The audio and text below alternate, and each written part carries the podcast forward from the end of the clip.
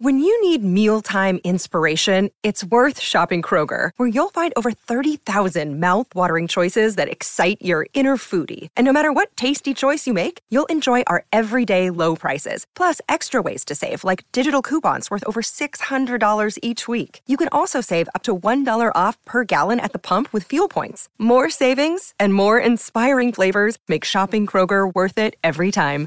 Kroger, fresh for everyone. Fuel restrictions apply. Want to witness the world's biggest football game? Head to iCanWin.com.au, predict Australia's score with a crystal ball, and it could be you and a friend at the FIFA World Cup Qatar 2022 semi finals, all thanks to McDonald's. Maccas, together and loving it. TNC's apply. Ah, yes, indeed. A very good evening. Welcome to the Macca's Run. Oh, what a day it's been. I hope yours has been an absolute cracker. However, you've been putting it in, Where have you've been putting it in. I hope it's been as good a day as it possibly can be for you. Uh, it's wonderful to have you on board, however you're finding us, wherever you're finding us, right around the country on the SEN network. Uh, the Macca's Run bringing you up to speed on all the major news stories of the day and the major conversations in sport. And your chance to have your say on the news of the day. Give us a call, 1300 736 736 is the number. You can call us on the Harcourts open line, which is exactly that, open.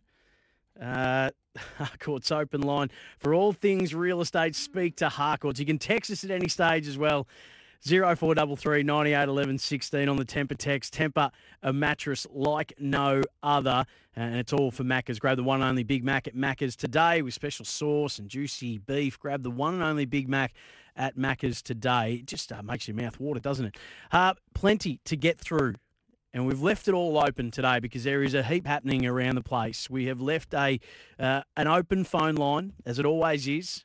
Unfettered you will be to have your say on the news of the day. 1300 736 736. Um, some major talking points today, and in no particular order, we'll uh, start to work our way through them. So, um, Melbourne dealing with just a little bit of fallout from um, the Steve May and Jake Melksham altercation, which. Uh, apparently, uh, according to uh, a statement, happened uh, at 9 p.m. on Sunday um, at, a, at a restaurant where some of the players were wining and dining. Um, Melbourne players Stephen May and Jake Melksham uh, have run into trouble after having a run in with each other. So Melbourne released a statement today. Alan Richardson, the general manager of football performance, Following a dinner on Sunday evening, Jake and Stephen informed us of a scuffle that took place after a light-hearted disagreement between the pair had escalated. Both Jake and Stephen had been drinking uh, at dinner and are incredibly remorseful that things played out the way they did. Given Stephen is still under the AFL concussion protocols from round 11, he was aware that under the club guidelines he should not have been drinking. Um, so, in light of that, Stephen May has been suspended for the Queen's birthday clash at the MCG on Monday afternoon against Collingwood, the big freeze game. It says the leadership group has recommended to impose a one match ban on Stephen, a decision which has been endorsed by the club's broader leadership. This will make him unavailable for both AFL and VFL selection. The statement goes on to say. Stephen and Jake will also complete community service through one of the club's community partners to ensure they understand the responsibility and impact they have as role models within the community. Over the last over the past three years, Stephen has developed into one of our most important on-field leaders.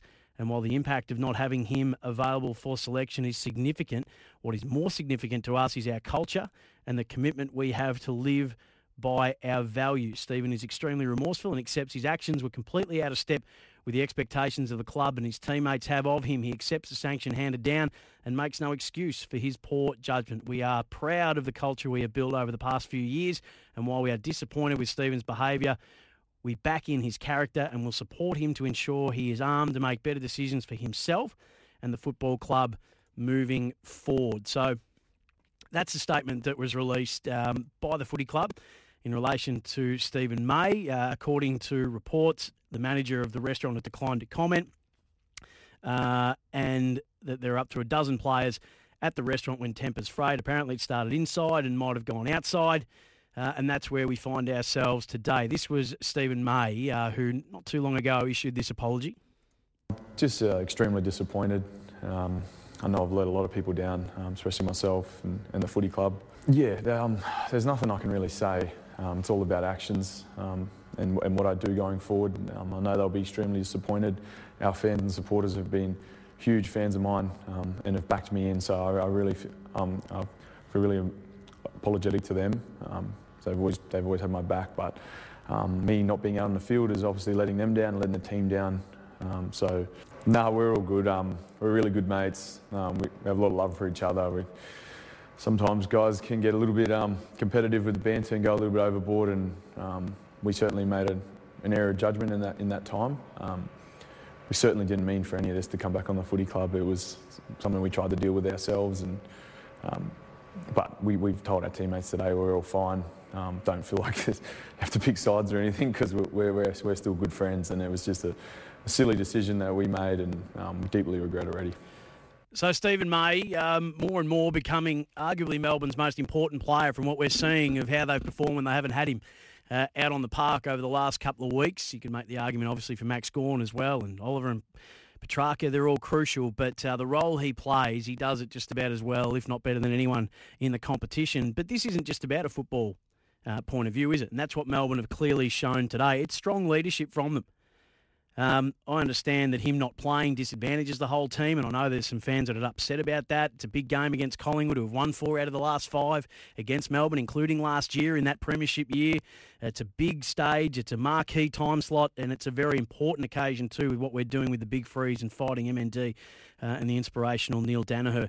Um, I understand that it disadvantages the whole team, but it makes an even stronger statement, doesn't it? It says that we put our standards and our rules and our values above winning and above all else because that will hopefully lead to us to being able to be not only just a better team but a better club and an organisation and a place to work.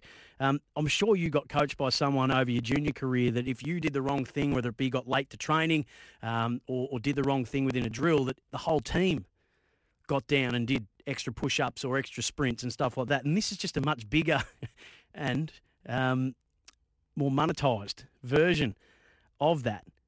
That what you do affects the whole team. And if you put us to a disadvantage, then the whole team will, and the whole club will feel that disadvantage. This is just on a much bigger scale. It's a teachable moment, isn't it? These are culture defining moments that come up along the way. It doesn't particularly worry me what Steve May may or may not have done in his past. I think the story about him having a beer a couple of years ago when he got to the club by some real winner who decided to take an opportunistic moment at a, at a bloke who was going through some stuff, take a photo and then leak it. Probably said more about that person than it did about Steve May. I thought that was massively overblown at the, at the time. I think the club did too. What happened to him and Campbell Brown as well was so long ago that it's irrelevant to this. It was nine years ago, not even the same club, and he wouldn't even be the same person. 30 years old now, he would have been 2021 at that time too. So all that's irrelevant in my view, in all of this too. What he is right now is one of their most important players. He's a senior player. He's a leader at the club, and he was drinking during concussion protocols. He got into a fight with a teammate in a public place, and I'd imagine of all the uh, penalties and punishments he has, he'd be pretty bloody embarrassed that, as a 30-year-old, and, and Jake Melksham as well, that that's what they've gone out and done. That's not adult behaviour, is it? It's not how the club would want them to present themselves. So they're being strong here in their actions. Uh, they needed to be. They have been. Um, and I don't think anyone would be feeling worse about it than than Jake Melksham and Steve May, who would know full well that what happened shouldn't have. Uh, it's not the end of the world either, but it just absolutely shouldn't happen. So as for the, I've heard people saying today that where are the teammates? Why weren't they stopping him from having a drink? And that to me is a bit of rubbish as well. We don't know if they tried to or not. We're not there. We don't know what the conversations were. We don't know if that was what led to this conversation between Steve May and Jake Melksham that led to the fracas that ensued the person solely responsible for Steve May drinking when Steve May shouldn't have been drinking is Steve May. And the only two people responsible for the fight that occurred in a public restaurant, much to the embarrassment of them and the club, are Steve May and Jake Melksham, who are both, from what I'm told, and I've met them both very briefly. So I've only known them for g'day, how are you? Nice to meet you. But they are both, from what I know, and are very good blokes and very good people. But all very good blokes and very good people make a mistake at some point. It's not the end of the world, but it is well done to Melbourne for making the hard call. Um, their, to their own disadvantage for what they're trying to achieve on field to make sure that they further instill what they stand for off field. And that's probably where it, it ends um, in that regard. 1300 736 736 uh, to have your say on that. Uh, Fossil is calling from Keilor East who wants to do uh, exactly that in regards to Steve May. G'day, Foss. Well, it's just two points that I'd like to make. Yeah. First of all, knowing full well that they're going to play Collingwood, wouldn't you think that he'd have second thoughts because he's out drinking and then then uh, uh, taken up a, a charge against his, his, his teammate. The, the So, other uh, point sorry, the, so the point you're making there, Fossley, you're questioning why they were drinking when they had Collingwood coming up. Because that's a Sunday that that's happened. They didn't play Collingwood to the Monday. So it ends up being an eight day break, which clubs are okay generally with the players, especially senior players and older players having a having a beer um, as long as they I'm behave themselves. What I'm pointing out, it's it, it's coming up next Monday. You know, it, it's a very important game for both Collingwood and Melbourne, aren't they? Isn't it? Yep, absolutely. And that's why I think he should have had second thoughts Yeah. about going and behaving the way he has. Yeah, and obviously for his own safety as well, given what we're still trying to learn um, about concussion and, and what the effects are and what can affect it. You know, there's so much that we still don't know in that space. So just even looking after his own well-being um, is, is paramount to, to all of this as well. Foss, thank you for your call. Alan's on the road. G'day, Alan. G'day. Uh, look, I just want to say that it doesn't matter what Melbourne does, but what they've done is correct because they got to set this right standard. I'll give you an Mm. example. Uh, I would say, arguably, uh, Alan Jeans was the best Hawthorn coach ever because had he not had that aneurysm and had that year off, he would have been four-time premiership, and some would argue that it could have been five-time premiership if, you know, had been not rolled over at uh, nine, sorry, 1984. I just want to make a mention on what he did. People don't realize that Alan Hughes was behind why Gary Ablett Sr. didn't stay at Hawthorn. He told him that if he's not going to come to training, he might as well not turn up, pack your bags and go. And and we're talking about arguably the best, the most talented player ever. And and and you set a standard and you benefit, you know, seven or eight consecutive um, grand final attendance and five premierships in that period. So Melbourne's not going to lose. They may lose a game to um, to Collingwood this week because May may not play, but they're saying, look, we're not going to deviate from the guidelines and the you know set standards. It doesn't matter who you are. Not, I think in the long run, they're going to be benefit that because they'll win the premiership if they're meant to because you don't play a premiership in in June or July. It's played in September, October. I'm sorry, September or October if the year happens to be, you know, like it was a couple Yeah. of years, years back. I just think they're they're going to benefit from this. It doesn't matter who it is. You you set a standard. I don't know if you know this story, but when when Dipper, uh, I think another player and and Dunstall got arrested in Las Vegas, he stuck his head into the cop's backseat and he goes, "Take him to jail, but make sure you don't shoot that fat one," referring to Dunstall. Oh, that was in his. That was in uh, Jason's book, The Goal King. Um, one of my favourite I'm books. saying, yeah, it, it doesn't matter who it is. It doesn't matter who the player is. They got to learn their lesson, and and and May's going to know he can't he can't be singled out for being one of the better players. And Yeah, no, it's, not on end of Yeah, no, good points that you make, Alan. It's it's it's that battle or war part, isn't it? That this is, you know, you might win a game with Steve May there, but overall, do you, do you win the war? Not it's probably not the right analogy, but it's certainly you, you can go and win that game, but what does that really win you at the end of the day when you're trying to build something much bigger and stand for much more than just wins and losses? Um, it is a, a culture definer, and um, and I think that they've made the right call in regards to the, the one week suspension. Uh, and, and good to see Stephen May fronting up as well, which is the other good thing of this, that they don't just try and shuffle him off to the side and hide him. They've he put him up and um, he's made his apology uh, as well. Uh, Andrew's in Briar Hill. G'day, Andrew. G'day. It's, uh, look, I've got a funny little uh, story to tell you. It's, it, it, it's in relevance to what Stephen May's um, done. He's, he's had a fight with his with his colleague and whatnot, but similar thing happened with my brother. I was nine years of age and we're fighting over footy socks, favourite pair of footy socks. And Mum's heard us scuffling in the background, so she's called uh, an interim meeting and she's banned us from playing the game on the day of the footy, and I lost the uh, best and fairest by a vote as a as a uh, as a consequence. But she was just still installing the values, and uh, I've never forgotten it. And I'm 37 years of age, so Teachable moment, Andrew. yeah, so hopefully Stephen May will learn from it and and realizes that you know he's not bigger than the team, and that he's got to really realise that his consequences are the you know you know uh, will follow on from that, and he could if it had been at the other end of the uh, the season, you know, he would have been rubbed out. Probably, I, I reckon, by the sound of that, they might have. Yeah, So, uh, you know, just Yeah. Well, it's a speculative one, but yeah, it, it would sound like Andrew that they would. Uh, this off the text, Sam. If this was De Goey, how would media slash you react? May has had as many, if not more, issues. Uh, that's patently untrue. But Deno, um, I'll keep reading your text. Yet you're forgiving him.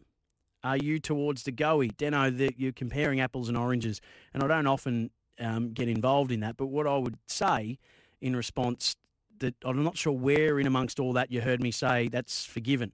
Um, I said it was embarrassing for them. I said that behaviour is unacceptable from both of them. They would know that as well. They're both in their 30s.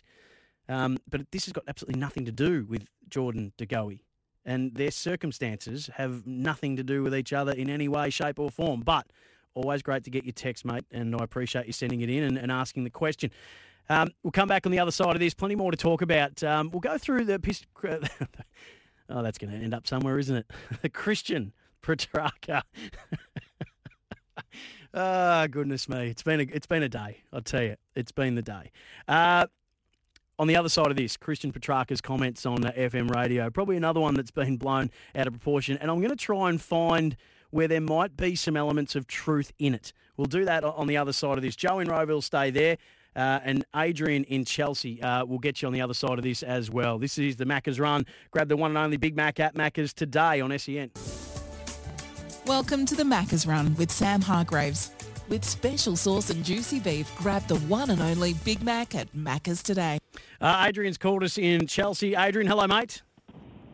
G'day, Sam. Uh, thanks for keeping us company on the way home, mate. Listen, just a different perspective on the um, the May and Melksham thing. Like, Mm. I'm sure they're both great blokes. I've made a mistake.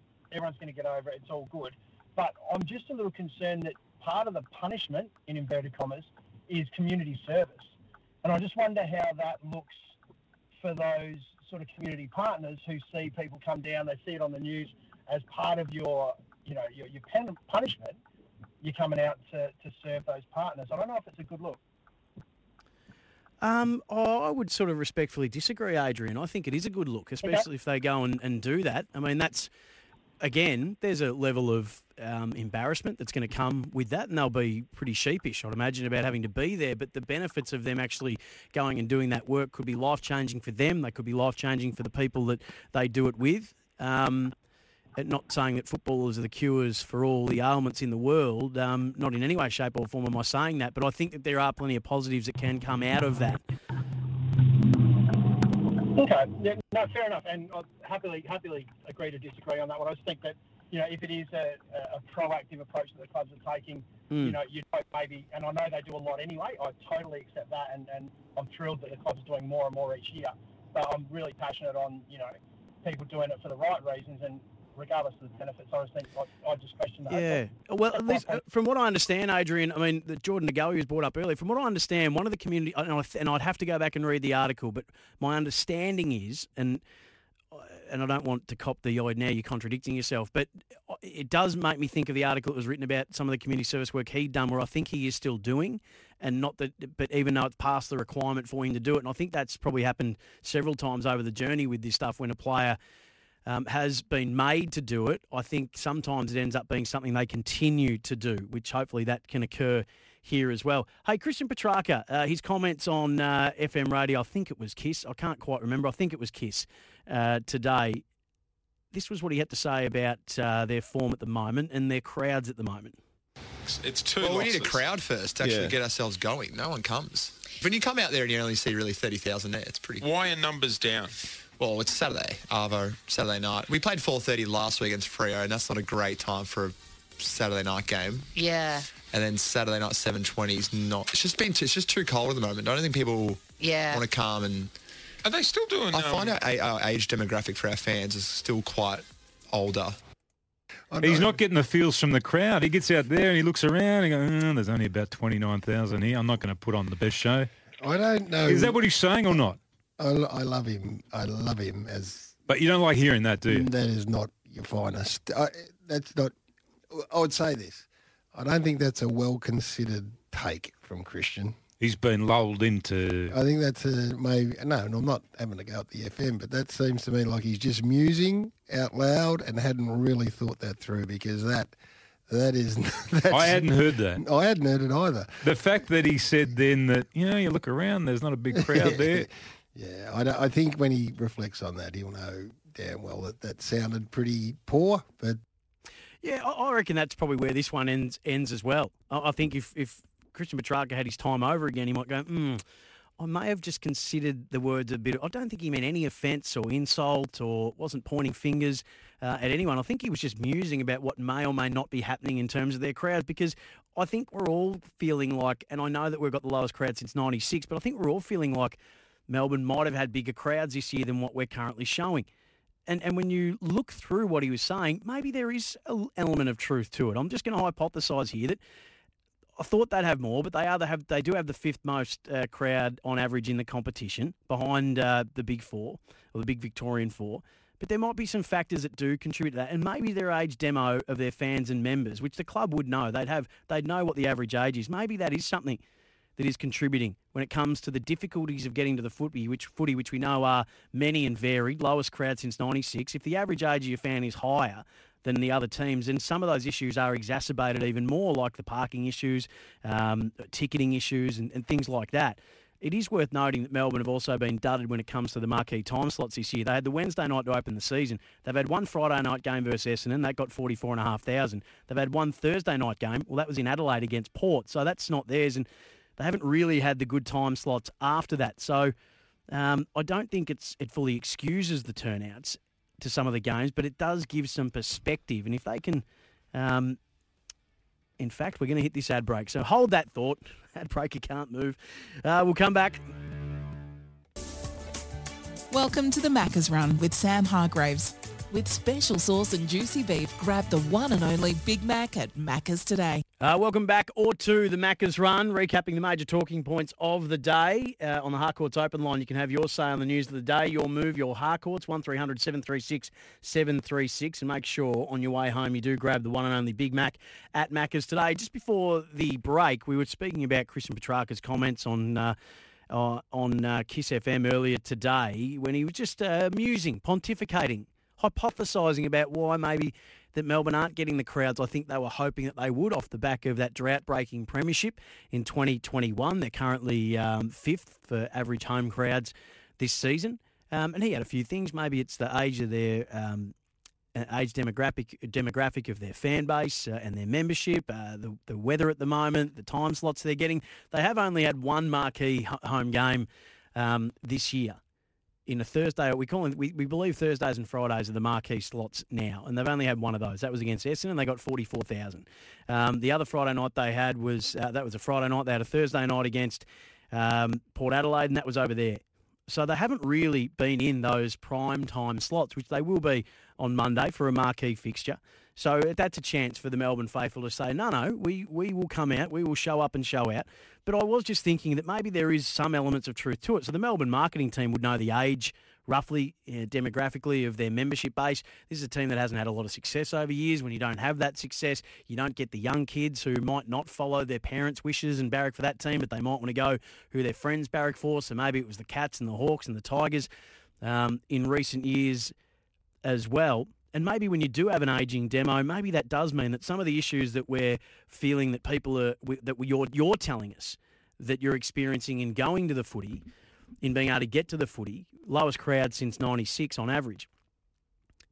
For an older demographic, the weather does become more of a factor. The time of day does become more of a factor. Ticketing issues that people have, parking issues, these things are all exacerbated if you do have an older demo. So it might not be the it might not be point it might not be nailing exactly what the issue is, but maybe there's an element of truth to what Christian Petrarca had to say. And I'm sure he might, if he had his time over again, might say things just a little differently. Um, I don't think it fully excuses the poor turnouts at some of the games, but it does give some perspective as to why it might be happening. And if they can string this dynasty together, they will attract that younger fan base. It will help uh, in the long term to make sure that they do creep up into the top four um, attended uh, as far as games that are attended uh, and, and followers and followings in the competition. So as far as Petrarca goes, it's not really that big a deal. Um, if he could have his time again, he might say it a little differently, but there could be some elements of truth in amongst all of that. Um, and it may have come across a little flimsy in, in the excuse stakes, but maybe, just maybe, there's some things that ring true to what he had to say. Joey's in Rowville, who's been waiting very patiently to have his say uh, on crowd numbers. Hello, mate. G'day, Sammy. How are you? Good, thank you. Uh, just on a, oh, I've got a couple of points. Just on a jokingly point of view, maybe Melbourne supporters would rather um, drive their Range Rovers with their heated seats and listen to the SEN with the broadcast this time of year. It might get a bit cold for them. Oh, uh, Joey, you, you're going to get you're going to get us in trouble, my friend. You're throwing up Melbourne. There's some Melbourne people getting very very sick of that old chestnut being thrown up at them, Joe. Yeah, but but on a serious note, Sam, right? You know how long I've been going to footy for, right? Forty years. Yeah. Now I think people are genuinely scared of travelling on public transport. I went to the Hawthorn Collingwood game on Sunday. There was forty-five thousand people there. I got to Richmond Station. The train had already been sitting there for three or four minutes, Sammy. I basically walked into the train and I could pick where to sit. You shouldn't be able to do Straight that. after the same- Yeah, yeah. Straight after the game. And the same thing happened to the on the Hawthorn Geelong game. I- And that's why now you see not just going to the footy, but just in general why the roads are so busy. Because I honestly believe that people are genuinely scared to catch public transport because of COVID. That's my thought, Sammy. I mean, like I said, I, my son barracks for Richmond. I took him to the Collingwood Richmond game when it was, and then we, went, we did a double header. We went and saw the Hawthorn Essendon game, right? We made a day of it. I caught the train from Caulfield Station to go to the MCG, and that train, I swear, we got a seat straight away, one hour before the game, Sammy, going to watch Collingwood and Richmond. And you know what kind of crowds they, um, these two teams pull, yeah? Well, that's interesting. I, I was not aware that there was it was a ghost town on the trains because that was never the case. I mean, you know, I, I remember when we used to come get the train down when I was a kid from Bendigo, and we'd get it to Spencer Street, then you get it around the city loop to Flinders, and then to Richmond, and you get off there, you were jammed in like a sardine, and you come off at Richmond Station, you walk up, and there comes the Coliseum just looming up out of the ground. That rite of passage still gives me chills to think about my early days going to the G. So you're telling me that that's just not happening at all, Joe?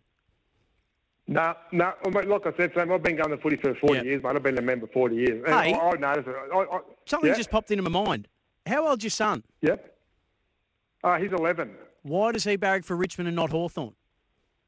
Oh, don't ask. No, no, because I was making the. I was making the point earlier about about successful teams. Often, kids will want to go where the winners are. Um, I know that when I was a kid, Yeah. my dad barracked for Collingwood, but at the age of five, um, the, the the the stepmother I had at the time, her father barracked for Hawthorn, and they won the '86 grand final. I was five years old, and then I jumped ship and went and started barracking for Hawthorn from the age of five. So, Yeah. Well- is that what is that what happened to your boy? Hundred percent, Sammy. Like when he was a bit younger, I I started taking him to the Hawthorn games. He actually had a membership, but when he started going to school, that's at the time that Richmond sort of started becoming successful. You know, everybody fell in love with Dusty Martin. So you know, Yeah. Mum go buy me a Richmond jumper number four, and that was it, Sammy. From there on, he's like followed Richmond, which is okay. I'm all right with a bit of rivalry inside the house. Is good. I would have loved him to still be a Hawthorn um, member and supporter, but as long as he enjoys the game, yeah, that's that's what really matters to me. So yeah. Joey, always great to chat to you, mate. Thanks for uh, giving us that insight. No worries, Sammy. You have a good one. You too. Uh, Joe in Rowville. Our old mate Muzzer in Geelong. Hello, Muzz. Um, listening to SEN today that on Gerard's show and Dwayne Russell's show before I went to the swimming pool, a lot of people are um, sick of paying fifty and sixty dollars for car parking because they Mm. can't park at the G. Um, if you got a disabled car parking permit, you're fine. Yeah. But that'll only allow 200 cars in, and if it's rained, the first 200 cars, and that's it. Yep. Um, you know, like people are sick of paying sixty and seventy and eighty dollars to park, um, and and that's another reason. And also, I did an analysis with a mate, um, him and three children that are all adults, to have two pies, two beers, two soft drinks, and to get in, and he got twenty dollars change out of two hundred. Yeah, yeah. It, it makes it very prohibitive, Muzz. Uh, always great to chat to you, my friend. Uh, Ben's in Bundoora. G'day, Ben. Yeah, man, you go, mate. I'm well, thank you. Just a bit of a rebuttal back to the last caller about the trains. Mm. Now, I'm a Carlton supporter, and I catch the train every week to the football. And I come on the Northern Line, which is Mernda or Hurstbridge line, and we're sitting on top of other people because there's so many people in the train, and that's every week. So I don't know what's going. Maybe there's maybe the lines are broken down on that train line in Richmond, but every week it is full. So Okay. that, that, that's 100% full. No, fair enough. Fair enough. Uh, but it just it adds another layer, doesn't it? It's the mystery deepens, doesn't it, as to exactly why um, we're just not going to the football, and it just might be a lag coming out of COVID. I think it's made up of the sum of all parts. Ben, I, I, I, that's my gut feel is that this isn't just there's not one main reason. There's a collective of little reasons. But can I make another point about as, as for scheduling? Now, Carlton, we've had Mother's Day and we've had Easter Sunday two years in a row. Now, when the Melbourne supporters say scheduling, I think Carlton always get the raw end of the deal. Yeah. So, but in in today's day and age, we're told that the floating fixture, which we've been, um, which has been implemented over the last couple of years, first it was for COVID, and then it was expanded into we're going to put the best performed teams in the best time slots. Apart from this year, with all due respect, Carlton haven't been one of the best performed teams. So it surprises me that this year, to date, Melbourne have had just the one Friday and the one Thursday. They did have the season open on a Wednesday.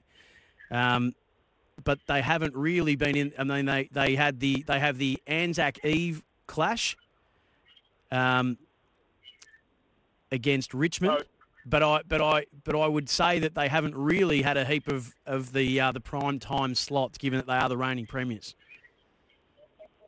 Well, we'll see on Monday when if the Melbourne supporters rock up on uh, Queen's birthday. For sure. And and if they don't, then we can put this to bed that they just don't come out in winter time. It's a. I, I think we'll get a response, Ben. I think they've got a membership base of sixty thousand. Of course, they're not all based in in Victoria. Um, teams have members spread all around the country and some around the globe. But it is a marquee slot. It is not up against any other game. It's a public holiday. Monday afternoon. It's not too late, not too early. It's like the Three Bears. It should be just right. So I'm expecting, I'm backing in the Melbourne faithful to show up en masse and represent in a big, big way for a an occasion that is bigger than just football. And they will show up because we, Neale Daniher is an inspiration, and uh, and I know that uh, not only will they want to be there um, to show up and show out for their team, but more so to support this incredible cause and get behind the inspirational work of Neale Daniher in the fight to to cure MND. Uh, 1300 736 736 to have your say on the news of the day, the Harcourt's open line. So I suppose we had to at some point, didn't we? The story last night, and I did mention it a couple of times, and I was surprised that the phone didn't ring off the hook when it happened. But Sam Landsberger's report that, uh, according to his sources, there has been a softening on the umpire dissent um, and how it is adjudicated and how strict they will be on it. And the response across the day has been a really interesting one. And I'd like to get yours as well 1300 736 736. Let's start on breakfast with Gary Lyon, who's been, in my mind, one of the real measured voices in this, uh, one of the real wise heads in discussing this issue. And he spoke again about it today. and I'm big supporters of this and still are. And, and let's, okay, let's go to the end first, right? So the end for me now as, as a spectator is it's great. I Mm. think the players are doing Are a great job. They're pulling their heads in. There's none of that real aggressive, and every now and then there will be. Yep. And they'll pay a fifty. So be it. But when the last time we heard an official take from the AFL was Brad.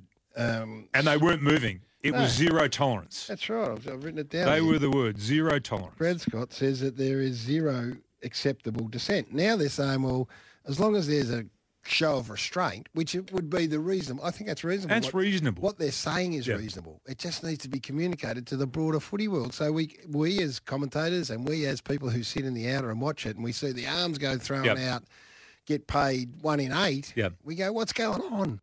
Gary Lyon, Tim Watson today, sen.com.au to hear the full chat. in, to set a standard, often you need to go past it and then let it come back down. It's very hard to build people up to it because not everyone's going to buy into it. You've just got to, it's like, you know, like you come out and you punch someone in the nose and then you just come come off that a little bit. And that's I think that's the way the AFL have played it. And and to Brad Scott's credit, that's his style. And I uh, it's it's defin- it was definitive, and then it's now it's not so definitive.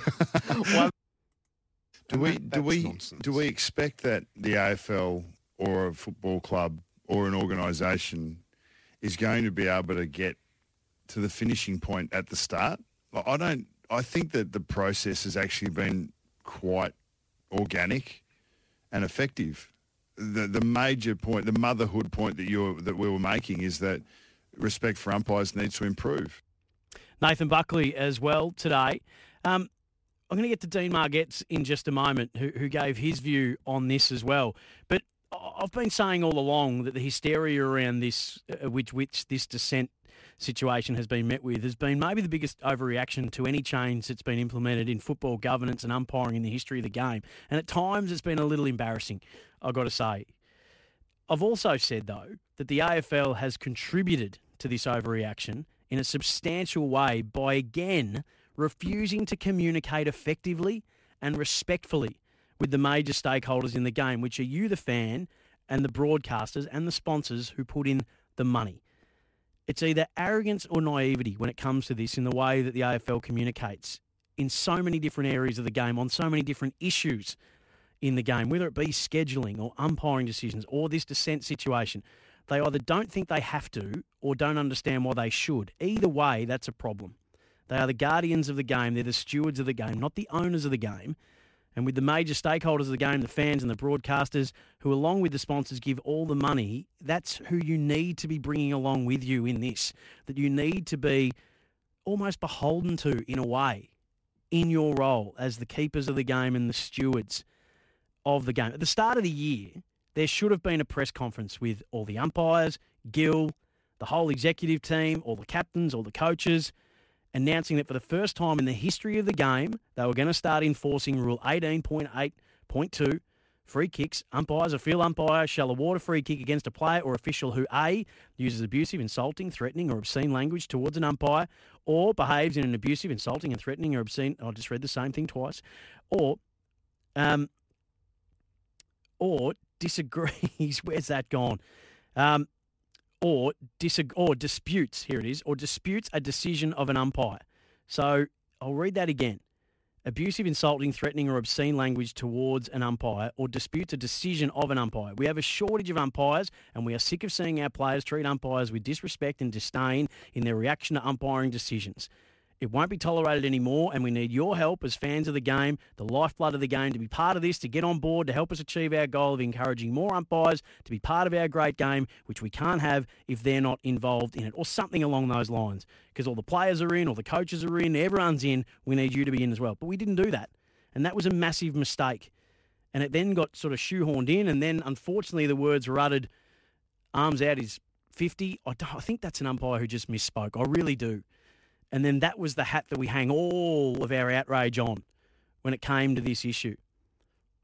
But it was a mistake not to communicate it then, and it was a mistake not to communicate a slight softening of that stance. However, the reaction to the impact of the enforcement of the rule far outweighs the actual impact that it's had. And the reaction has had stuff all perspective for the greater good of the game at times. And this is not everyone, by the way. I said that, you know, you can hear you can hear the measured voices, the the the, the bigger picture opinions, the wiser heads of Gary Lyon, Nathan Buckley. I'll play Jerry Whateley uh, in just a moment uh, as well. But the greater good and understanding of just how hard it is to implement something like this hasn't been factored in for some people. It's a quantum leap in the way that the game's officiated. We're trying to change behaviours that have existed from day one of how players have treated umpires and how umpires have reacted to that treatment. So, like any rule that's introduced or major generational change, it takes time to bed that in. There are always teething problems. Umpires trying to recondition themselves to actually pay a free kick that they never have in their whole existence. And the players, to their credit, have changed quick smart and should be commended for it. And so have the umpires. But like all decisions on field, some are going to be missed, and the perspective of dissent will differ from umpire to umpire, and there'll be some overcorrections, but it'll find its place in due course. Just like Pantene, it doesn't happen overnight, but it does happen. It got me thinking about parenting. You ask any parent about when they finally say enough's enough of one of their kids' poor stretches of behaviour that they've been putting up with for far too long. They implement a strong and definitive change. They draw a very clear and immovable and non budgeable line in the sand. They don't deviate until they feel like the kid finally gets it. And if you wonder why I'm using a parent and kid analogy, it's because the players were behaving like children, let's be honest. They can't have it each way because you won't change any behaviours at all if you don't draw that clear line in the sand and do not budge from it until you're confident the change in behaviour has been bedded in. And then you do go about giving some leeway. You ease the restrictions just a little bit. And that's what we're seeing here. It's not an admission of getting anything wrong. It's not the doomsdayers who have been up in arms about this that the world's going to cave in and the game's going to cease to exist as we know it. It's not a win for them. It's just the next phase of its evolution and the implementation of it. But it could have been all the much more smoother if the powers that be have had enough, had had enough respect for you and I to explain it openly and honestly along the way. But sadly, in this and in all matters, it seems like they don't believe they should have to or don't understand why they should have to. So that's the dissent situation. We'll hear more from Dean Margetts on the other side of this. This is the Macca's Run. Welcome to the Macca's Run with Sam Hargreaves. With special sauce and juicy beef, grab the one and only Big Mac at Macca's today. Uh, the number on the Harcourt's open line, 1300 736 736. We've just been discussing uh, Sam Landsberger's story in the Herald Sun yesterday about the reported softening um, of the dissent rules and that the uh, players will uh, be able to uh, show some emotion as long as uh, they're able to show restraint, is what the Landsberger, Sam Landsberger's report was saying. Uh, the drop last night. So if you wanted to have your view on that, 1300 736 736 or 0433 98 11 16. Now, spending an hour with you on the Sporting Capital next, and then uh, future stars, thanks to Bravo Management. Um, special guest um, in this evening's uh, episode, myself and James Pitcher joining me again. Uh, Picker's not here, but we'll be speaking to the list manager of the West Coast Eagles, Rohan O'Brien. That's at 8 o'clock uh, this evening. And then at 8.30, uh, it's time for Without Bias, our dedicated Lawn Bowl show. Uh, this one off the text, Jason in Mernda. Why not suspend all players present? They are all aware of protocols. Leadership group uh, present and then decide on suspensions is a bit hypocritical. Poor leadership. Not sure if the leadership group were actually at that dinner, um, Jason, and none of the other players are actually uh, breaching any rules that the club have in place. They're on an eight-day break, so most most clubs uh, are okay with their players having a drink off the back uh, during a, an eight-day break. So, um, and that was on the Sunday, so they were well away from uh, their game that's coming up on Monday. So none of the other players that were there actually had done anything wrong. It was uh, Steve May and Jake Melksham that got into a scuffle uh, inside, and then apparently, according to reports, it spilled outside. Stephen May wasn't supposed to be drinking because he was in uh, concussion protocol. So that should answer your question there. Uh, and then off the text, let the boys blue at training. Sam gloves on, last spot in the team to the winner get it out of their system and find out who wants the spot more in the team. That's what went on in my day. Melbourne lost their hunger. This is the best thing for them. So that's taking a very different approach. Uh, Sporting Capital up next. Looking forward to taking your calls uh, on the other side of this. Want to witness the world's biggest football game? Head to iCanWin.com.au, predict Australia's score with a crystal ball, and it could be you and a friend at the FIFA World Cup Qatar 2022 semi finals, all thanks to McDonald's. Maccas, together and loving it. TNC's apply.